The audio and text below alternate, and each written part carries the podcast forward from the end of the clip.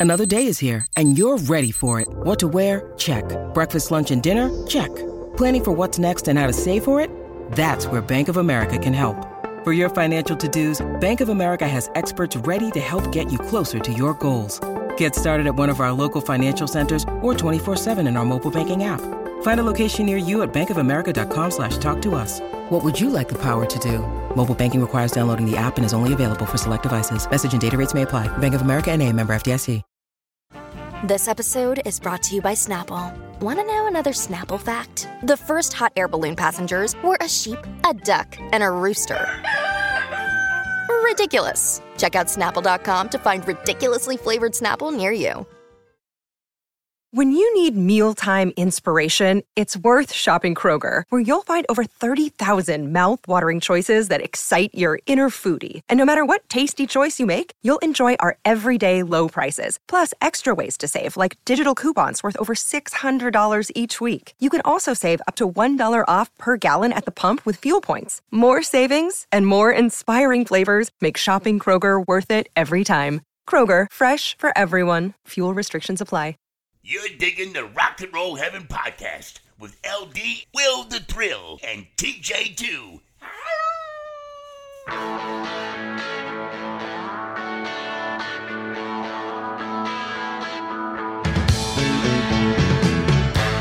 Hey guys, welcome to Rock and Roll Heaven, the podcast where we talk about the lives, careers, and deaths of famous musicians. I am your host, LD. Along with me for the ride, as always, is TJ2, the Deuce.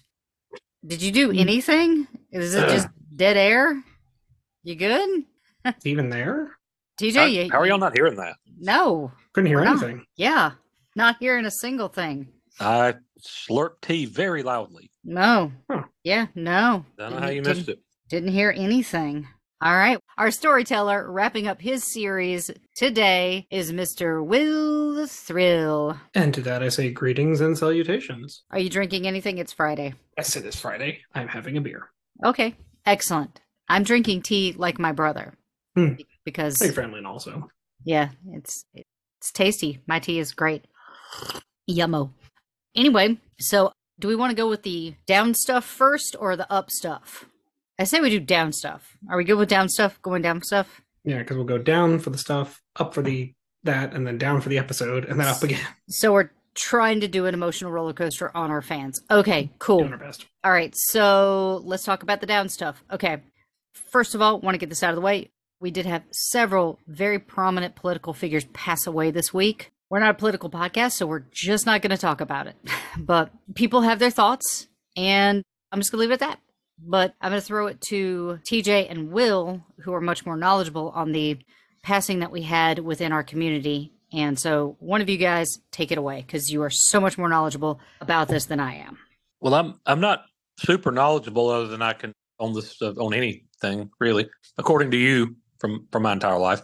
Yeah. But no, Shane MacGowan, the front man for the Pogues, just passed away in the last few days as we record this on Friday. Well, I'm trying to think of a way to explain them. Kind of a punk Celtic mashup. Is that kind of how would you you would describe the Pogues? I think Celtic Punk is probably the best example because what was Dirty Old Town was their song. It's got kind of that like again Celtic feel, and then it definitely got a punk angle to it. So sure, let's go with that.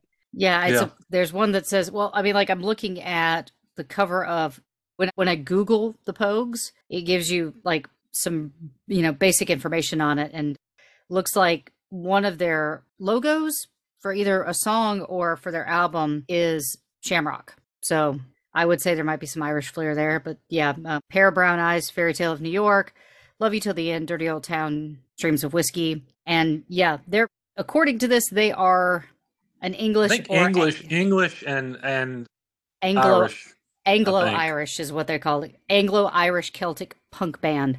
That is a mouthful. I'm actually going to go check them out because that sounds really cool. This might be a kind of a Nick Cordero situation where I'm just really sad that I found him after he passed, or Adam Schlesinger kind of mm-hmm. vibe.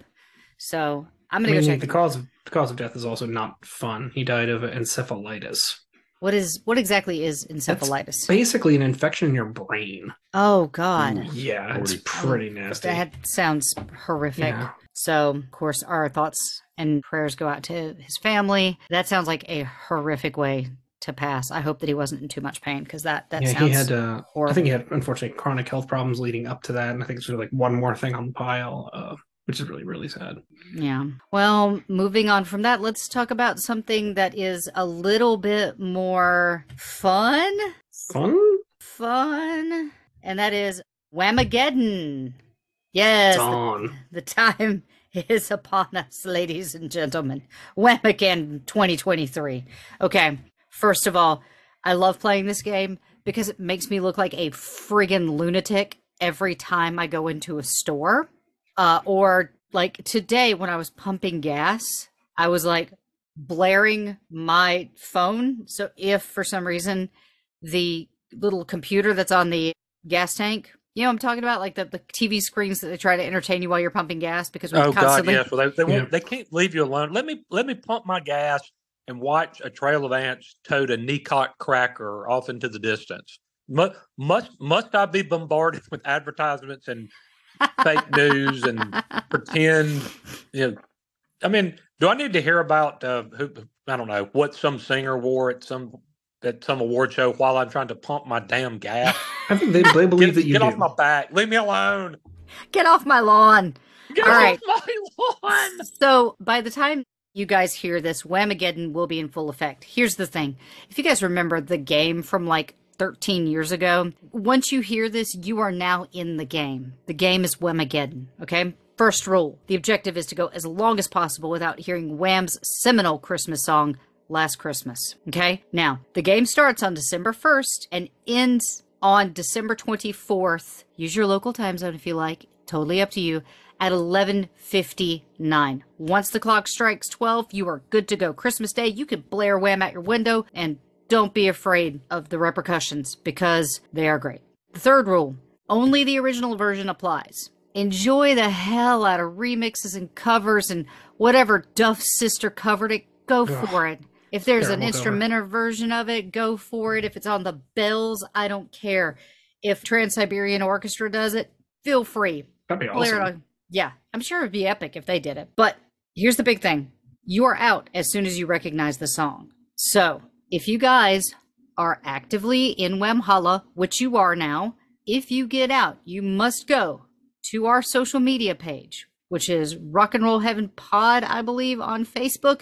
And please say, I got out. I actually posted over on our Facebook page the same basic instructions and a small little Christmas themed video. So feel free to throw it up under there. We've actually already got people that are like, I'm in. And I'm like, yes, perfect. So just a couple things. We added a caveat because with things like, you know, TV commercials, you know, those are the things that pop up. You know, like Last Christmas is, might pop up in a commercial for the year. Or, you know, you might go into a store and you get whammed. Now, those are natural whams in the wild. Okay. I am putting a moratorium on getting whammed by TikTok because unlike Facebook or Instagram or YouTube, where you can actually see what song is used before you listen to the video, you can't do that on TikTok. And there's no way to block a particular song on TikTok. So if you are the kind of person who likes scrolling through TikTok, please, guys, feel free to, to scroll away without being sent to Whamhala. Also, don't what's the nicest way to say this? Don't be a dick, okay? Don't blare it out of your car window. Don't hack your friend's Alexa and play it through your phone. Do not stand outside someone's house, and blare it like you're John Cusack. Don't bomb your friends unless you choose the PvP, player versus player. It's more of a survival game rather than a battle royale. So just don't be a jerk, okay? And that's Whamhala. So welcome to the fight, people. Once you get out, don't worry, you will ascend to Whamhala until next year on December 1st. Because if you hear it, you have died in battle. Yeah, I inexplicably, for the first time ever, managed to outlast both of you last year, and I just I don't feel like that's going to happen two years in a row. My, my wife likes Um, Christmas music too I'm much. already I'm already planning my exit music for when I do have to post because I have never won Whamageddon ever. I won it three years I've straight. never won it. But I also prep. Like I wear headphones when I go into stores. I don't listen to the radio. Like for 24 days, I am in my own little bubble. And the reason why it happened last year, we got out on December 22nd. We were Oh, I got out before then. No, you didn't.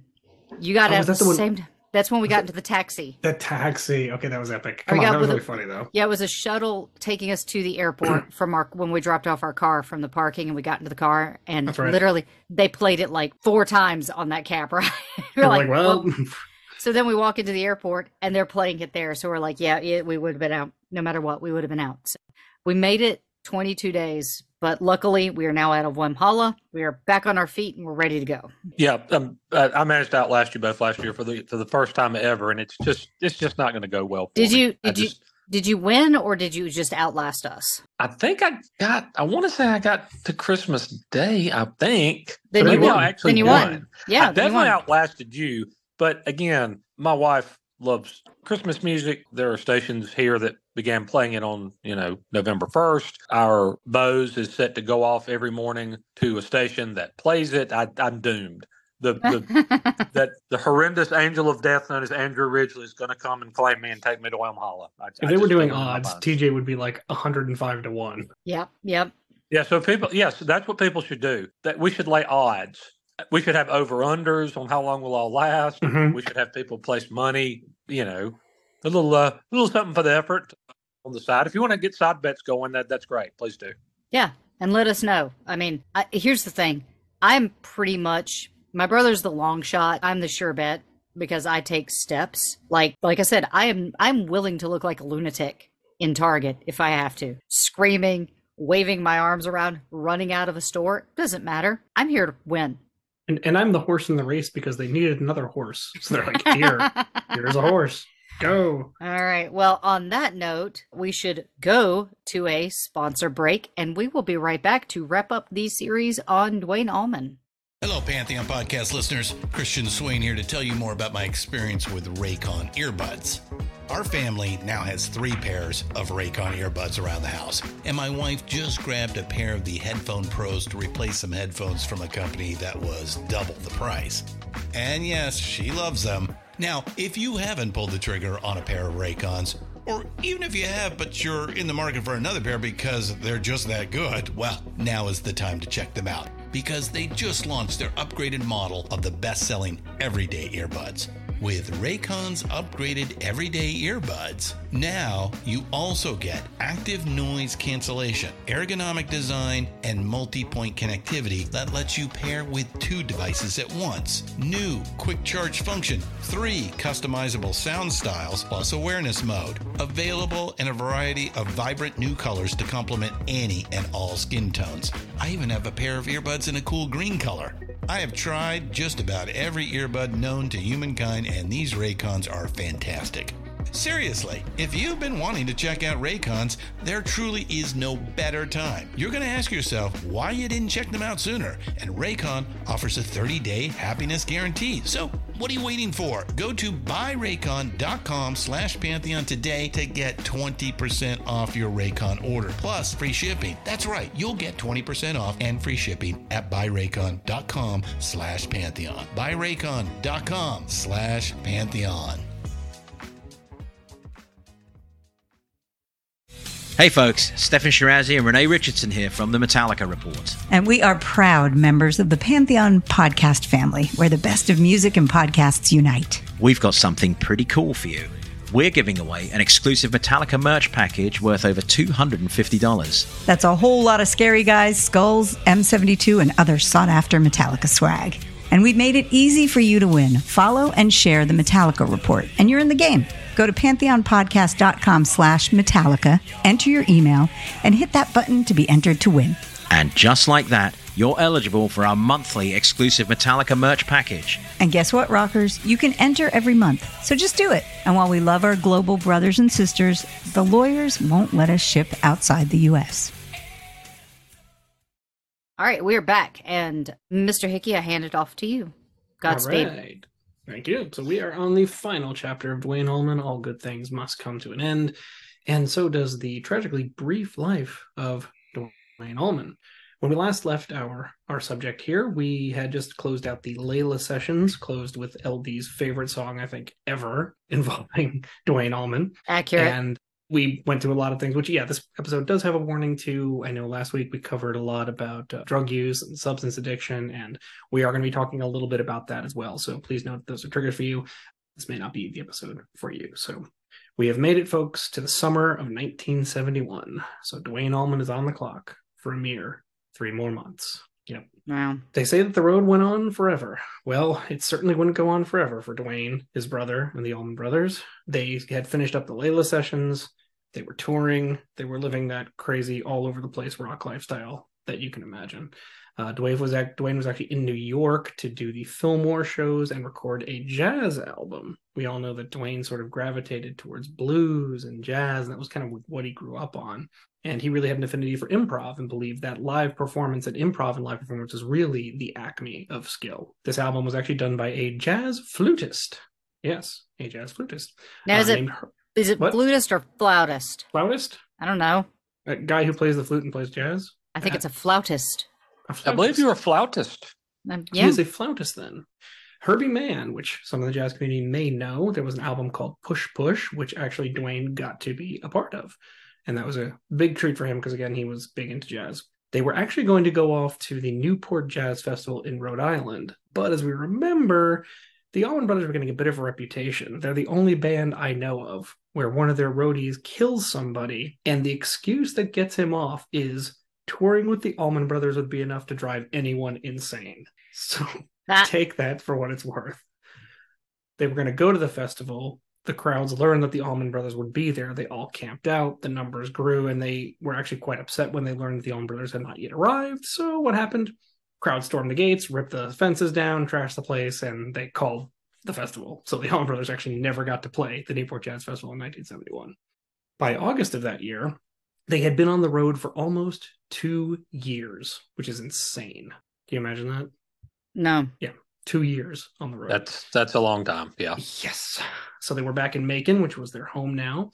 Duane had made his way out of the big house, which was, of course, the inspiration for the Idlewild South, people coming and going at all hours. He had actually moved just down the street from the big house, actually in Macon, a little further down, to live with his girlfriend, Dixie. And as we know, Dixie is one of the presumed muses for his composition, Little Martha, which we shared at the way beginning of this series. But we don't know. That is just conjecture. We really don't know who Duane devoted the song to.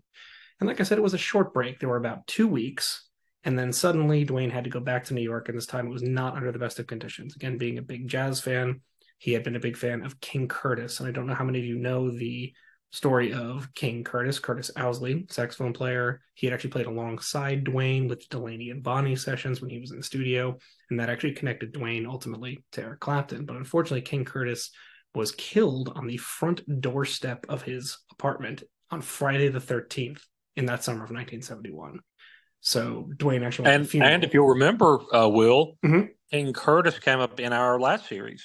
Mhm. He played on the uh, session with, ah, gosh, with Buddy Holly, but also with, with Waylon Jennings. He's the one playing the sax on the Jolie Blonde. That was like Yeah. Waylon's first big recording. And I really liked that song, didn't people. I? Mhm. I like the Uh, Julie Blunt other song. other other than the, the other than the horrendous butchering of the French language. Uh, Did- did- yeah, there's that.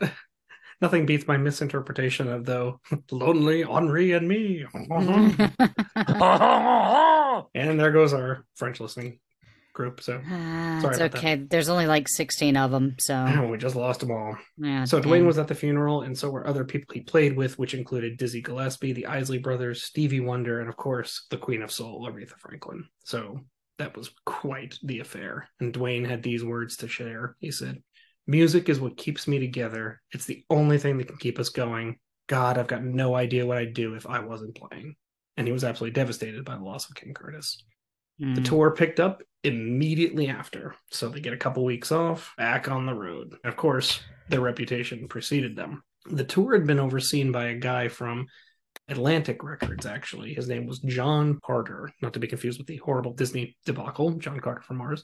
But uh, Carter was actually an A&R man known as Artist Relations for uh, the record company. And he had actually linked up with them after the Fillmore East recordings. So he had seen them, he, he loved working with them, and he said, hey guys, you know, um, I really want to promote you guys because that's basically what he was doing for the record company. But he had a big challenge there. It's really hard to promote a band for radio play when you have songs that are 13 minutes, 17 minutes, 22 minutes, 34 So- minutes. Yeah, exactly. Just So go Carter- to bed. They Go don't to, know how to go do to that. sleep. You start. They were playing like seven. They finished at seven a.m. You 7 should not be ending a concert when there is like people going to their construction jobs. Oh, they were doing it. So Carter had his hands full, not only with kind of trying to figure out how to market this band, but also just dealing with them on the road, which of course they had developed again quite the reputation here. However, it was Carter who started to realize a few things. He started to see that Duane was actually going downhill. Duane himself said couldn't really see it at the time, but of course, you know, in later conversations with him, he said, you know, yeah, it was probably getting to me because he was just starting to wear down. He was exhausted from the road. He was up all night. He was high. He was taking a ton of drugs and he was actually impacting his playing now and was starting to show. So Carter brought that up. He said Duane was always that guy who spoke a lot in the concerts. He was the voice of the band, and so many of the songs were based on his guitar work. But I could tell the work was slipping. He was tired and he had been on the road too long. It also didn't help that the scheduling for this tour just made absolutely no sense. Uh, Which one, was that's that? that's so common for this time too. Well, Yeah. is isn't that like one of the big things like during the day the music died where like Yes. that that you know they would be going off to this show and then going off to this show and then you know they're taking tour buses but they have to get to these places at times so they would like that's why they took the flight was because they wanted to get some sleep and like wash their clothes. So Yes. yeah. That's the hundred percent it. They were playing shows far apart. Their buses kept freezing because it was the Midwest and the the North uh, in January. so yes, no, no, none of that made any sense. And this this this probably this probably wa- wasn't much better. From what Oh, well, I will share with you these locations, so I'll let you decide. Night one, Tuscaloosa, Alabama. Night two, Minneapolis. People own a map? I Uh, mean, yeah, but yes, yes, they but do. I Will ju- and they threw darts at it. pretty much, yeah. that they were colored and numbered darts. Right. Like wherever the red one goes, that's the second stop. Here we go. Whee! It gets better because they go in three days Tennessee, Ohio, New York. Again, just baffling. Tennessee, Ohio, Ohio, New York. New York. Yes. Okay. Okay. Yeah. So they played. Wait a minute. So they played Alabama, Mhm. then Minnesota, then Tennessee, hmm Then instead Ohio. of Alabama, and then Tennessee, Yep. which is Yep. considerably closer. Then And back New Ohio, York. then New York, then Minneapolis, which would have still been long drives, but that would at least make some kind of sense. but yeah, it was just bonkers. And we did talk last episode that Duane was taking substances. You know, when he was little, he was sniffing glue, he was drinking beer, he did pot, he did LSD, speed. You know, and and I think the the uppers became the big ones. In fact, he would actually proudly tout that during the days of the Chitlin circuit, the crappy Southern circuit, that he lived on whiskey and pills alone. That was it. I mean, But that's what I do now. right, except for the whiskey, Whiskey and pills but- part. Yeah, what was it? David Bowie was what chili peppers and, and vodka or whatever it was. Milk, Milk and Oh, chili God. peppers, yes. milk and Oof. milk and chili peppers. Yeah. And Waylon That's apparently dumb. subsisted on cocaine and Hershey's Kisses at one point. I mean, to be fair, Hershey's Kisses do have some nutritional value, don't they? Good, you know, that some something. I don't. Sure, they do. Would I'm use sure- boost sure. their sugar, Mhm. cocoa, yeah, fat. Sugar. This is a Mhm. time where Berry Oakley, this is kind of like the trifle excessive TJ. Berry Oakley describes their drug use as being in quote ridiculous quantities. Yep. Uh, yeah. Carter would say sometimes he, Berry, was so high that he would just fall over on stage. They would actually come out and start playing a song. He'd start giggling. He would literally fall to the ground. Duane would take the audience and go, okay, wait a second. I think we need a few more minutes. They'd leave. Like 30 minutes would go by and the band would come back. There was also an incident in a hotel room where Carter went to see Duane in the wee hours, and Duane was around a table with four or five other people he had never seen before. In the middle, there's a big white bag. Carter thinks, oh, cocaine. So he goes over the bag. He starts, you know, touching his nose and leaning in, and Duane just stops him and goes, Carter, that ain't no cocaine. Carter just backed up and he says, To this day, I have no idea what was in that bag. So here's where some suspicions come in. We know that Duane was very much against the use of needles. He would actually say, Drugs are one thing that'll do it and do it quick. It's how bands break up. I don't allow no shooting up in this band. I'm not putting up with none of that shit. I don't hold drugs against anyone, but I won't have anyone shooting up in this band. Any guesses on whether Duane was right about that? I'm going to say no. Yeah. There was a roadie that actually said later that they went on the road and his fee was $75 a day. The problem, he said, was that he would spend $125 a day on cocaine and heroin, which, for those of you doing the math, equates to be about $931 Huh. a day. Yes. So so not Waylon side, No. but still Not Waylon and not Rick James, but getting in the neighborhood. Mhm. Yep, yep. You are you're in the subdivision, but you are not in the same house. They're on the board, yeah. Yeah. For sure. Now, the funny thing about the Allmans is they always carried guns and knives because, you know, because. And they never overtly destroyed hotel rooms. They always did things that were kind of subtle. Like one thing they would do is take all the drawers out of a dresser and they'd get really high and throw their knives into the dresser and then take them out and then put the drawers back so no one would ever know that there were knife marks all in the back of this thing. Oh my god. That's yeah, that's like what they would do. Uh, so by September, the Allmans were actually back in LA and it was good for them because they hadn't been back since they had been with the Hourglass, and we discussed what a debacle that was. And they returned to the famed LD, you know this place, Whisky A Go Go. Hey, yeah.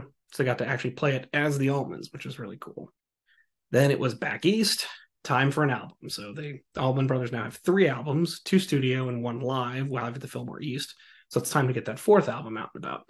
So they would get into the studio in September of 1971 and start work on it. Tom Dowd would be the producer again. This one would really be a collaboration this time because it featured tracks written by virtually all of the band members in combination. Some of the songs they had actually started working on the road leading up to recording, so they had a few under their belt that they could kind of crank out quickly, and that was the objective this time after, you know, Idlewild South took forever. These songs include a Gregg Allman original, which is of course Melissa, Little Martha, which Duane had penned, and Blue Sky, written by Dickey Betts, although Duane and Gregg also helped him with that one too. The band was playing gigs around New York, and they actually made their way out to the West Coast. So this is where it gets a little ominous because we're now into the month of October. On Friday, October 8th, Carter had booked them at the Winterland Ballroom in San Francisco, which I don't know if is still in existence today. But on that day, Duane gets up, he's doing a show, and everything's great. He leaves the stage. That will mark the last time Duane Allman will appear with the Allman Brothers live. Hmm. So things seem on one hand to be getting better. Live at the Fillmore East actually went gold by the time this is happening. And Carter really busted his butt and actually got the Capricorn label to pivot. And now they're actually building other bands around what the Allman Brothers could do. So they're bringing in more similar acts and they're kind of tailoring these tour schedules to feature the Allmans and other bands. And it's getting a huge following.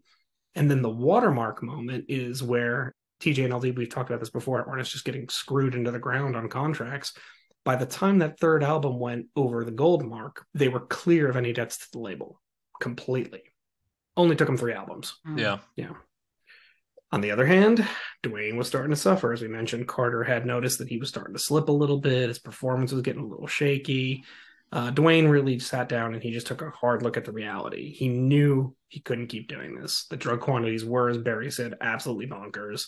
And he said, you know, no one in his band is doing heroin, but everyone knew people were doing heroin. It was just common knowledge. So he had to do something about it. And he was seeing that others were struggling too, which included Berry. Berry was addicted. Red Dog, his roadie, was addicted. And then there was a member of the band that they did not name. So I actually do not know who this is, who was also battling addiction. And that one specifically was with heroin. Plus, the album was being recorded back in Miami at Criterion Studios, which was the hotbed of drugs and debauchery where they were for the Layla sessions. So they were recording, they were touring, and drugs were just at the ready. So Duane looks at this and goes, okay, I got to do something about this. He grabs Berry, Red Dog, and this other bandmate and says, We're going to Buffalo. They're like, what, what the hell's in Buffalo? The Bryant Linwood Hospital. It was a drying out facility. So Duane checks him and his bandmates in and he says, We're going to get sober. So the other guys are like, We're not doing this. But Duane insists, He's like, No, you're here with me. We are doing this. And he actually does it. He gets clean, walks out of there, feels great, ready to go. That was on October 25th, 1971. So those of you who know the history know clock is ticking down here. Before he goes back to continue work on the fourth album, he stops over in New York where he goes to see his friend John Hammond. And I know we've discussed him before. John Hammond was actually a producer. Uh, this is his son, John Hammond Jr., Oh, who so uh so when do we get to the part where he builds a park full of dinosaurs? Oh, that's in 1992? 93. 93. yes. And Tom Waits. He worked at Rolling Stones and Tom Waits. So he stays in New York a couple days and again sees friends for what he is unaware of will be the last time. And on the 28th of October, Duane goes back to Macon. It was Linda Oakley's birthday, who's Berry's wife, and they're planning to throw her a surprise party at the big house. So Duane decides he's going to come in. He actually gets picked up at the airport by Gregg and his new wife, Shelly, which it's time for a fun fact. Fun fact. Time fun fact.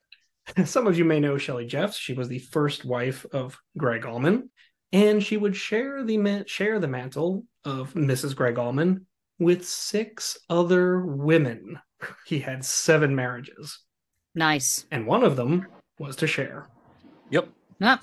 for like a few months. 12 hours. Yeah. Didn't he literally do the "I'm going out for cigarettes" and just bailed? I, I think he said uh, he broke a tooth. I'm going to go try to uh, find a pain, you know, go to a pharmacy and get a painkiller. And he, he never came back. He just took off. Yeah. Yep. So Shelley was the first wife of Gregg Allman and would be one of seven over the course of Gregg's life. But So- I guess they were technically married or together long enough to have a child and record one record together. But uh, yeah, Yeah. outside of that, the, the actual union was not very long. Correct. Correct. So Duane actually stays with Gregg and his wife, and then he decides he's going to go back to his place in Macon, go to the big house. Everything is good. One of the things Duane had said repeatedly throughout his life was, "I don't want to die, but if I do, I want to die playing the guitar." We all know Duane loved the guitar, but if you'll remember back to that first episode, he did have another love in his life: motorcycles. Duane was infamous in the town of Macon on his bike. It is said that if there was a law Duane Allman would break it. According to Alan Walden, he would drive around with no tags, no driver's license, and no helmet. In fact, on one evening, the Macon police pulled him over because they saw him run a red light. They didn't realize it was Duane Allman. When they did, they were like, "Ah, Duane, come on, man, you know, let's take you back to your house." So they escort him back to your house, and they're like, "Okay, Duane, stay in tonight." Thirty minutes later, he gets popped again for running another red light, and the cops did not escort him home. They escorted him somewhere else. So Duane is heading over to the big house first to meet everybody. They're going to prep for the party, and all the gifts and the cake are actually back at Duane's house, which again is a little bit down the road. So they put together a small caravan. Duane gets on his bike, two cars. Berry's in one car. The other car is Duane's girlfriend Dixie and her friend Candace. And so they kind of caravan the three of them over to Duane's house. So Duane decides he's going to actually take a side road. So Berry continues on the conventional path through downtown Macon. Duane's coming along. He's being followed by Dixie and Candace, and he's traveling on Hillcrest Avenue west in Macon towards the intersection of Bartlett Street. At that point, a truck is coming from the east and is pulling into the lane to make the turn left. Duane sees that the truck is going to turn, sees he's slowing down. He goes, This isn't a problem. I'm going fast enough. I can make it around this truck. So Duane tries to cut around the truck to the left. What happens next is unclear. Whether or not the driver didn't see Duane, or whether or not Duane misjudged the distance, whether or not he saw he couldn't make it and then put his bike down isn't really sure. All we know is he goes into the truck. Duane gets thrown off the bike down the street. The bike goes into the air. So Duane is now ahead of the bike, but the bike comes down, bounces, and lands right on top of Duane. Oh God. Oh, it man. carries him 100 feet down the road. So it's seriously like that scene in Final Destination where Eugene gets pulled back. Final Destination 2, I should The say. wreck, and yeah. it- oh my God, I can't. Hmm. And and the, the engine's running while this is happening. So the bike is still running and it's Oh, basically God. pushing Duane down the road. He loses consciousness immediately. The car behind him is Dixie and Candace. They immediately get out of the car. Dixie's running over to him. Candace is screaming, just get anybody to call an ambulance. Duane is out. He is out cold. The paramedics pick him up. They remove the bike. They put Duane in the ambulance. And they take him to the medical center of Central Georgia. Meantime, Candace gets a hold of the phone and she quickly lets Berry. She's quickly calling to get anybody. So she goes and follows Berry to Dwayne's house. Berry's oblivious. He's like, What happened? She's like, We have to call Gregg. They get Gregg on the phone. When Gregg finds out what happened, he dropped the phone and ran to the hospital. He didn't even get in his car. He just jets out the door. Gregg does make it to his brother's side, but again, his brother is unconscious and going into surgery. And sadly, he would never wake up. When the bike landed on Duane, it crushed his liver and ruptured his carotid artery internally. I'm assuming the carotid artery is the thing. It's the major one. It's yeah, because if you if you cut your carotid artery, that's like almost instant death right? It's it's carrying you, so you- much you will blood. bleed. You Yeah. will bleed out very quick. Yeah. And he's doing that internally. So the blood is just Jeez. throughout his body. Right. The accident occurred at 5:30 p.m. on October 29th, 1971. By 8:30 p.m., Duane Allman was gone. He was Mm. 24 years old. Jesus. The funeral followed on Monday, November 1st. It took place at Snow's Memorial Chapel in Macon, Georgia. Duane's family was in full attendance, which included his brother Gregg, his mother Geraldine, and his daughter Galadrielle. All of the Allman brothers were there, road crew included. Some other notable attendees included Delaney Bramlett from Delaney and Bartlett, Tom Doucette, Dr. John, Roger Hawkins, Jimmy Johnson, and Willie Perkins. They celebrated the way Duane would want to celebrate with music. So the Allman Brothers and Tom Doucette actually got up and did a rendition of "The Sky Is Crying," followed by "A Key to the Highway." Then they broke into a version of LD. You know this one?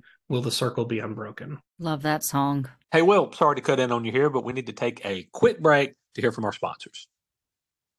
And we are back. All right, let's get back on the road with Skydog Duane Allman. To just reiterate, TJ, Will did not know the song Will the Circle Be Unbroken until we were Right. playing a game called Bioshock, Bioshock Infinite. Infinite. Yeah, we were playing Bioshock Infinite, and the main character's sidekick, Elizabeth, Mm-hmm. Mhm. starts singing it, and I started singing along, and he's like, What is this song? And I'm like, It's one of the most beautiful hymns that I've ever heard. One of my favorite versions of it is by Gregg Allman, actually. Yeah. Yeah. Um, I, I do love Randy Travis's version. His his is great. The Nitty Gritty Dirt Band did a very famous, much lauded and loved version. But yeah, Gregg Gregg's might be one of my favorite actually. It's beautiful. If you've never heard, heard his version, It's amazing. I think it largely came out of this this funeral for Duane. His tribute though was extremely touching. Gregg came front and center with just his acoustic guitar and sat down and he said, "Here's a song that I'm going to sing for Duane. I never cared for it much, but I'm going to sing it today for him." And this is what he played. Here is Melissa by the Allman Brothers.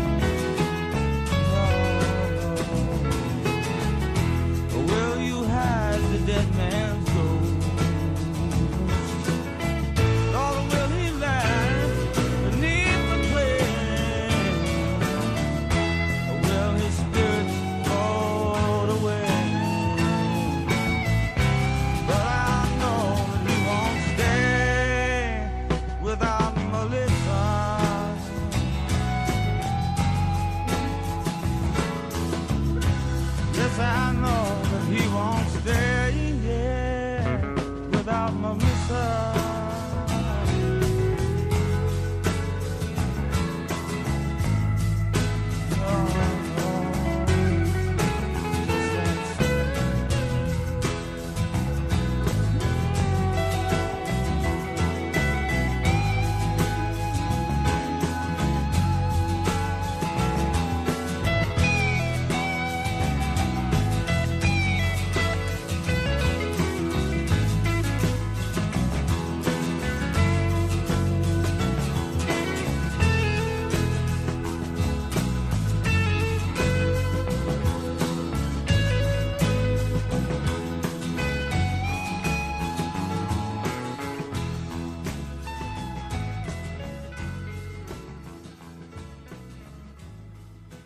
we are back.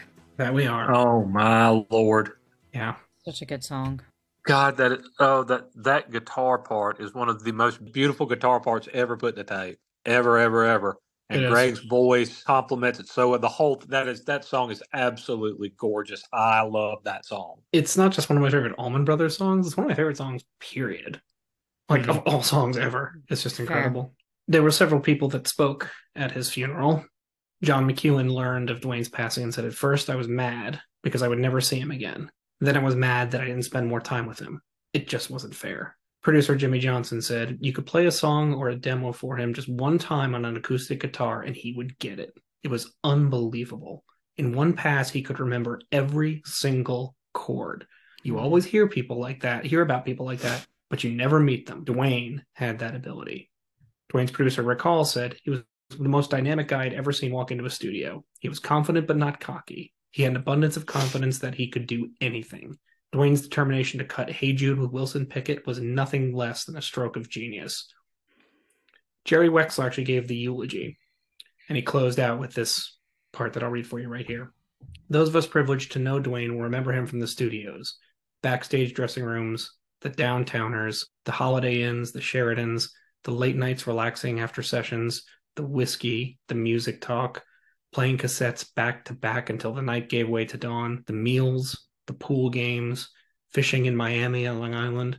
This beautiful young man who we loved so dearly, but who is not lost to us because we have his music, and music is imperishable. Wow. The band got together after the funeral to figure out what they were going to do. Gregg was completely devastated, along with Berry, who was almost as messed up as Gregg was. Also, Gregg never wanted to be the front man. He he's it was amazing because he's so incredibly talented, but he just kind of wanted to be on the side, playing his organ, doing his thing. The agreement was that Duane would want them to keep going. And so Dickey Betts actually reluctantly stepped up to sort of be the quote front man of the Allman Brothers, but really it was sort of a, a shared detail. So they headed back on the road and they went to work on the album. It wasn't easy. Their first gig back happened at Auburn University, and it was the first gig without Duane. The band actually stopped several times because they were in tears and couldn't continue. When they actually came to songs where Duane would solo, the band would play rhythm and the audience would sing Duane's guitar lines, oh, which Oh, is wow. really cool. Man. In the studio, they laid down more tracks. Gregg immediately went to work writing. He insisted Melissa be included on the album. It went unopposed. He also wrote another song immediately after Duane's passing that is another great Allman Brothers song called Ain't Wasting Time No More, which was inspired by his brother's early passing and just how much life is fleeting and you can't let it go, which is an absolutely amazing song too. They decided on what to name it. One of Duane's favorite quotes was, There is no revolution, just evolution. That's why, whenever I'm in Georgia, I eat a peach for peace. And so, mm. Eat a Peach was done. It wasn't released until February 12th of 1972, and it would be the last Allman Brothers album to feature Duane Allman. It number four on the Billboard immediately, went platinum, and to this day, Eat a Peach is the highest selling Allman Brothers album in their entire catalog. It's never been beaten, which is incredible. So, what happened from there? Well, let's look at the band, let's look at the members, see what happens. Obviously, the Allman Brothers band would go on for many years after Duane passed. Like I said, Dickey did become the front man, and Gregg was kind of the quiet leader behind the organ, but they were also supported by Jaimoe, by Butch, you know, even Berry for his time with the band. They even brought back Chuck Leavell and um, a musician you know, TJ Warren Haynes actually got Yep. roped into all this, did a great job too. Lamar Williams, Derek Trucks, who was the nephew of drummer Butch Trucks. Now, if you count up the studio albums for the Allmans in their entire career, there's about 20 studio albums. If you include live discs, the number is about 53 or 54 albums, which is just insane. The last studio album, Hitting the Note, was released in 2003. And obviously, the Allman Brothers Band was just a launching pad for a whole bunch of other outfits, which include Government Mule with Warren Haynes, Gregg Allman's band, Tedeschi and Trucks, Les Brers, Great Southern, Sea Level. All of these sprung out of the Allman Brothers Band. There were nearly 20 members of the Allman Brothers Band from its inception through 2014, when eventually the band would dissolve for good. They would reunite for one concert with the 50th anniversary. So, who was left. Let's go through the members. The only other person who was as devastated as Gregg was Berry Oakley. Berry actually viewed Duane as kind of his big brother, and Duane was about a year older. So he went to rehab with Duane, as we remember. Immediately after Duane passing, he relapsed. He relapsed, went back into drugs, got back into drinking. It actually started getting really dark. He would go down these rabbit holes where he was convinced that he had known Robert Johnson and that hellhounds were actually chasing him and that he was doomed to die. Jeez. Berry Wow. was more right than he knew.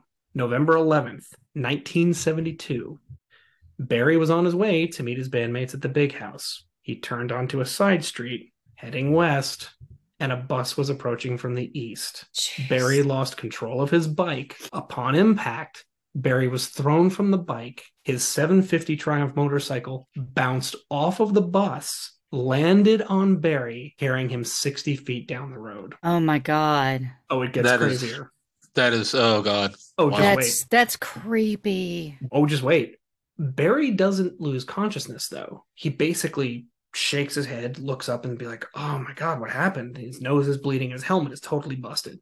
So he's like, uh, you know, the car was following him. He's like, "You okay?" And he's like, "Yeah, yeah, yeah. I just got to go go to the house." So he gets there, and his band kind of looks him over, and Berry totally downplays it. He's like, "Yeah, I, I dropped my bike on the way here. It was kind of a mess. Let me let me go say change change my clothes." And as he's leaving, they look at his head and they see a little bit of blood, like on his forehead, like a little bit of blood. And they, what they can't realize is that's actually a hole. Berry goes into the bedroom and admits he's screaming in pain. And the oh band is like, get him to a hospital. At 3 p.m., they rush Berry Oakley to the hospital. By 4 p.m., he was gone. Jeez. During the accident, Berry actually fractured his skull and his brain started to hemorrhage. He had no idea. Oh my god. The surgeon's analysis said that even if they had got him that moment, he, he was he was done anyway. There's nothing they could do. This accident took place one year and 13 days after Duane passed. It occurred four blocks from where Duane had his wreck. Berry was also 24 years old. Yeah. Oh. He was finally interred in Rose Hill Cemetery next to Duane. Let's go to Dickey Betts, Forrest Dickey Betts, aka the Ramblin' Man. He would, of course, stay on the Allman Brothers for almost three decades. He is one of the longest tenures, aside from some others. We'll get into those. He started his own solo project, the Dickey Betts Band, along with Great Southern and the Betts Hall, Leavell, and Trucks Band in the mid 70s. By 2000, he left under somewhat controversial circumstances. Um, those in the band claimed that he was abusing substances, and that's why they kicked him out. Some say it was creative differences, whatever it was. Betts never forgot it. And ever since he left the band in 2000, he has never, ever again played with any member of the Allman Brothers. So we don't really know what happened. Dickey was inducted into the Rock and Roll Hall of Fame in 1995. He is still with us today. He is 79 years old. He lives in Sarasota, Florida.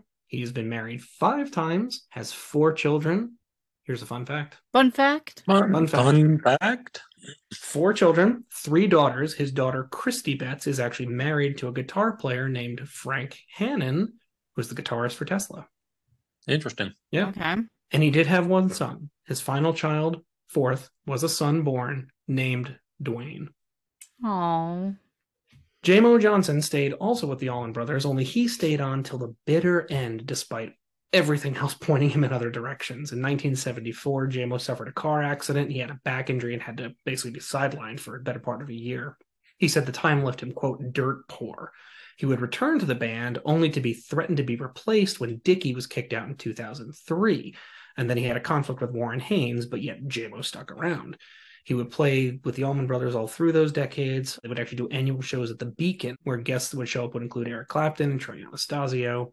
The band members did reunite after the band broke up. They got together in 2019 for a 50 year anniversary, which was everyone still remaining, minus Dickey Betts. Jaimoe would say, You know, I just loved playing music with my brothers. He does still play in a jazz band, and he has a band called Laborers, the brothers.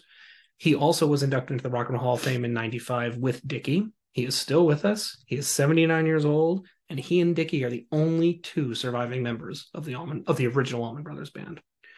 Butch Trucks also stayed with the band until the end. He had several side projects with Dickey. He had a spin-off with Butch Trucks and Very Special Friends.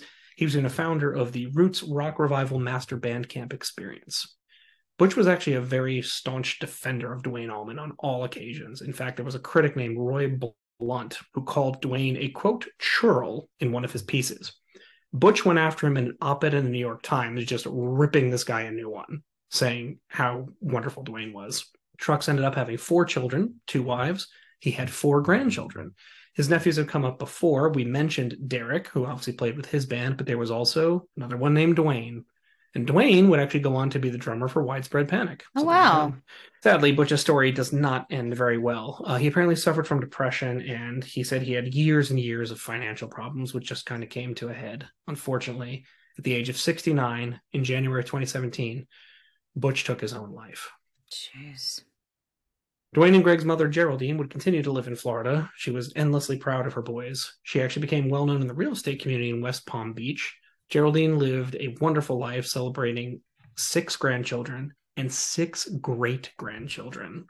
In 2015, on July 23rd, Geraldine was 98 years old. Two weeks later, she would pass. She Hmm. would be survived by her remaining son, Gregg Allman. He seems like the little brother that could. Gregg's music career lasted five decades. And we could do an entire series on Gregg. I mean, it's amazing Yeah, we haven't could. yet. Gregg would actually settle in Richmond, Virginia, many years later. And as TJ, you know, in his later years, he struggled with a number of health issues. He had hepatitis C, he battled liver cancer. On May 27th, 2017, Gregg Allman would join his brother, Duane. The funeral will be attended by former bandmate Dickey Betts, which everyone was surprised at because Dickey swore he would never do anything with the Allmans again, but he made an exception for his funeral. It was also attended by Cher and President Jimmy Carter was at Gregg Yeah. Allman's funeral. Wow. The funeral was held at his home in Richmond, but he was processed from Richmond to Macon, where he would rest beside his brother Duane and his band brother Berry in Rose Hill Cemetery. So as we know, And I- sadly, I, saw um I Yeah. saw Gregg in concert. Uh, it was it was a few months before he died. It was one. I think he played five or six more shows after the one I saw, and then he had to come off the road for you know health health reasons, and he went downhill very you know quickly and passed away. So, and I would never have known he was sick. That was one of the best shows I've you ever said he just been to. it, right? He was fantastic. Oh, never, I would never have known there was anything amiss. He he killed it, man. It was one of the best shows I've been to. So we know, folks, that sadly the road does not go on forever. In this case, this road went on for 56 years, and it all started one night in Nashville, where a star-struck country boy from Tennessee stood wide-eyed in a crowd listening to prominent blues musicians. It all started when his older brother put his arm around him, grinned, and said, "Little brother, we got to get into this." And that's Duane Allman. Damn. Why you gotta do Mm, this even- to me? even when you know even when you know what's coming these endings are still they're just terrible They're really hard. Like even even when you like even when the subject knows, like not not in this case because how would he have known that he was going to die in a motorcycle accident? But like, like even when the subject knows they're going to die, and we know what the whole point of this podcast is, it still gets me every time, and it's still really sad. It is, yeah. And it's one of those things where imagine if Duane lived to 30 to 40 to 50. I mean, who knows? yeah that's that's the thing with with somebody like duane you know you know this year we lost one of the greatest guitar players who's ever lived in jeff beck and very sad when when he passed but jeff lived to be i think into his 70s his talent was fully realized we got to hear essentially everything that he was going to be able to produce. He had a, you know long great life. Eddie Van Halen died a couple years ago. Now he he was not he wasn't um, like old old, but he was in his he was in his I think earlier mid sixties, and I'm sure he had more to give. But again, he had a relatively long life and a, a long forty some odd year career, and we got to hear the the best that he had to offer the world, which is some of the best you know music that's ever been created. Tragedy when you talk about Duane, you know, Jimi Hendrix, or Stevie Ray Vaughan, who was only in his 30s and had just gotten clean, you know, when he he died in mm. that helicopter crash, is how much better could those guys have got? Like, what else did they have to give the world musically? That's the really, I mean, it's sad because a human life was lost and people, you know, these Gregg lost his brother and parents lost their son and friends lost their friend and bandmates, you know, lost a bandmate. You just sit there and think like, Yeah, God, think about how good he was. He was 24, and he Yeah. really didn't start playing slide till he was what about 16 or 17? Yeah, he just started to play, and yeah, it was a few I years. mean, I, I mean, how much how much better was he going to get? That's that's the amazing because you listen to it now and you're just like, oh, God, It's- Golly, unreal, this yeah. guy's amazing. And he, and the reality is, he played slide guitar for literally a handful of years. That's how Mm-hmm. good he was in that amount of time. How much better was he going to get? How much better was Hendrix going to be? How what what else did Stevie Ray Vaughan have to give us? You know, you know, clean for the first time basically in his career. It, eh, that's that's the killer part of, of things like this is is when they died this young. There's The so gut much, so much, it's so there was just so much more to give, man.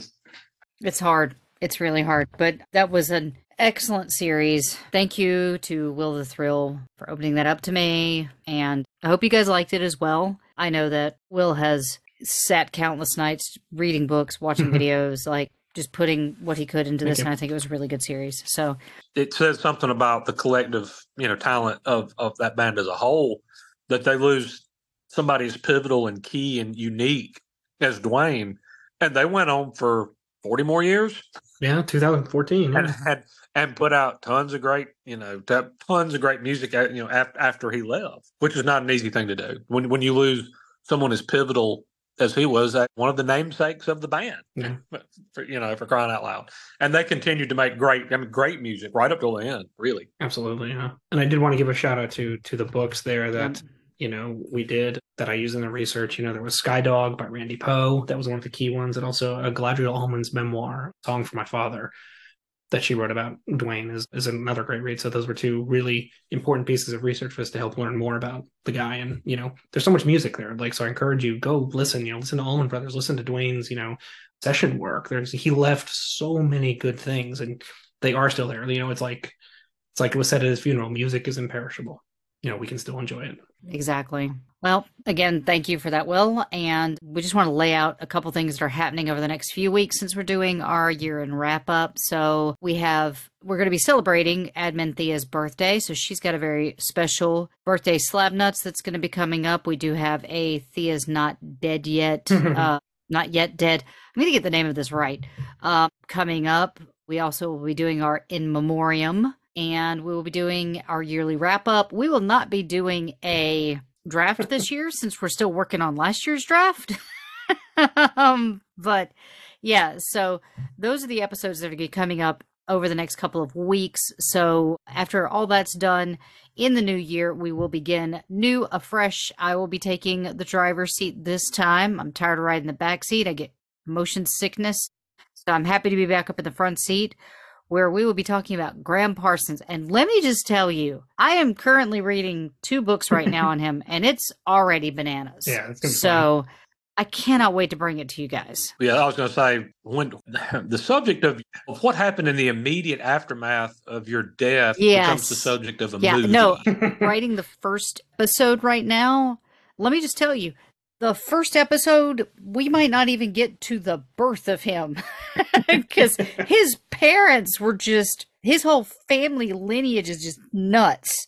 So and he's yeah, one of these people who's connected to like everybody in the music industry yeah, and So so, many endless. people are are like you know influenced by him, and yeah, it's gonna be it's gonna be really fun. So we got a lot of stuff Uh, coming up in the new yes. year. The, the the number of people who were influenced by him is lengthy, lengthy. I could sure. just I could just do an episode where I just read off the people's names who said Gram Parsons when they were like, "Who influenced you?" and that would be the whole episode. yeah, So and it would include some of the biggest names in the history of rock and roll and country. Mm-hmm. So, yeah, so and he's come up and he came up in this series and the previous series. yeah.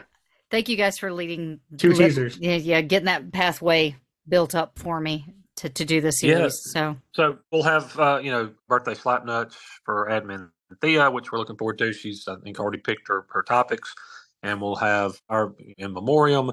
And you know there might be the thing I made up as a goofy afterthought, as a joke, a literal joke, might turn into a real show. We're just going to leave it at that. dun dun dun. Dun dun dun. All right. Well, let's uh let's get to wrapping this episode up and we'll start prepping for the next one cuz it will be we want to keep our in memoriam closer to the new year, so it's probably going to be Thea's Slapnuts episode. But again, guys, go forward to Whamageddon. May the odds be ever in your favor, guys.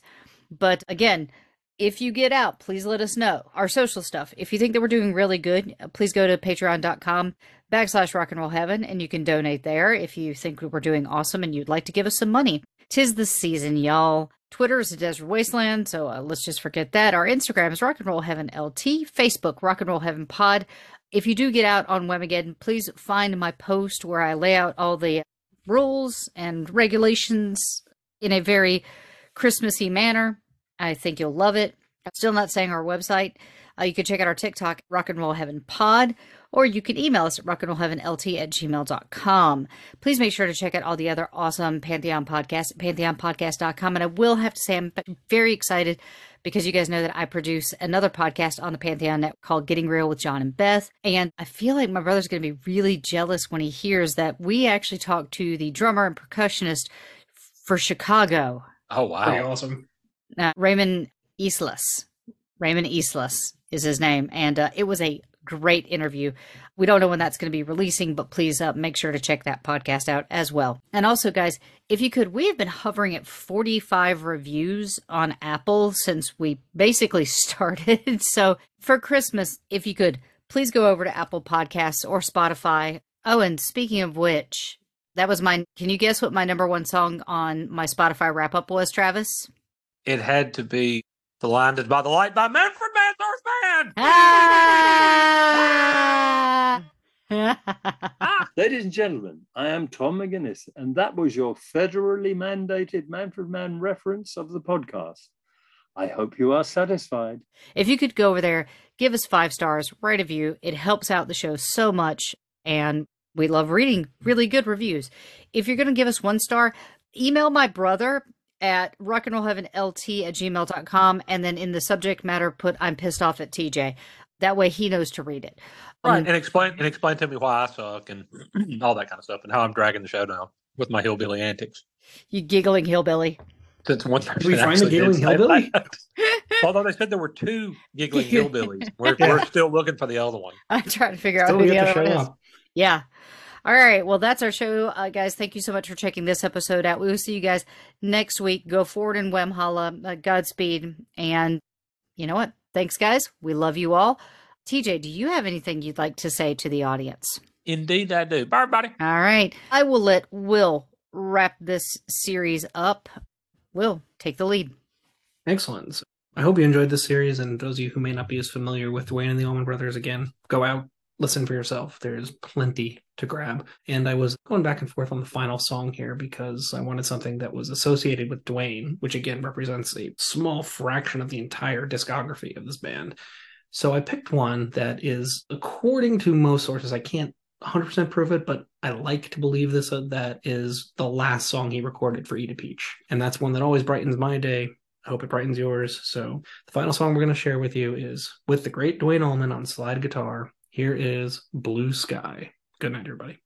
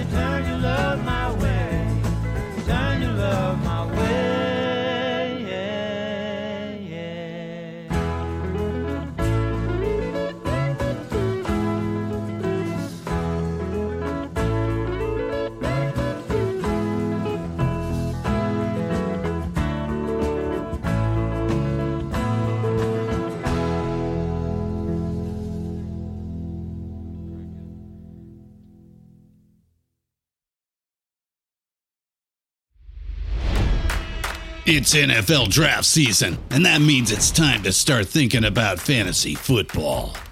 FantasyPoints.com features industry leading experts and prognosticators using proprietary hand charted data to help you score more fantasy points. FantasyPoints.com is the place to go for whatever kind of fantasy football you play. Whether you play fantasy football, daily fantasy sports, or do a little bit of everything, Fantasy Points has the meticulously researched content to guide you to victory. And why wait for the fall? Fantasy Points also covers the new spring football league, the UFL. Join the guru, John Hansen, Scott Barrett, Joe Dolan, and other massive names in the fantasy football universe with an exclusive offer. Use code Pantheon for 15% off any fantasy points package, including the all in package, with access to every article, tool, and data nugget that Fantasy Points has to offer. That's fantasypoints.com and code Pantheon for 15% off at Fantasy Points. Fantasypoints.com, code Pantheon. Score more fantasy points.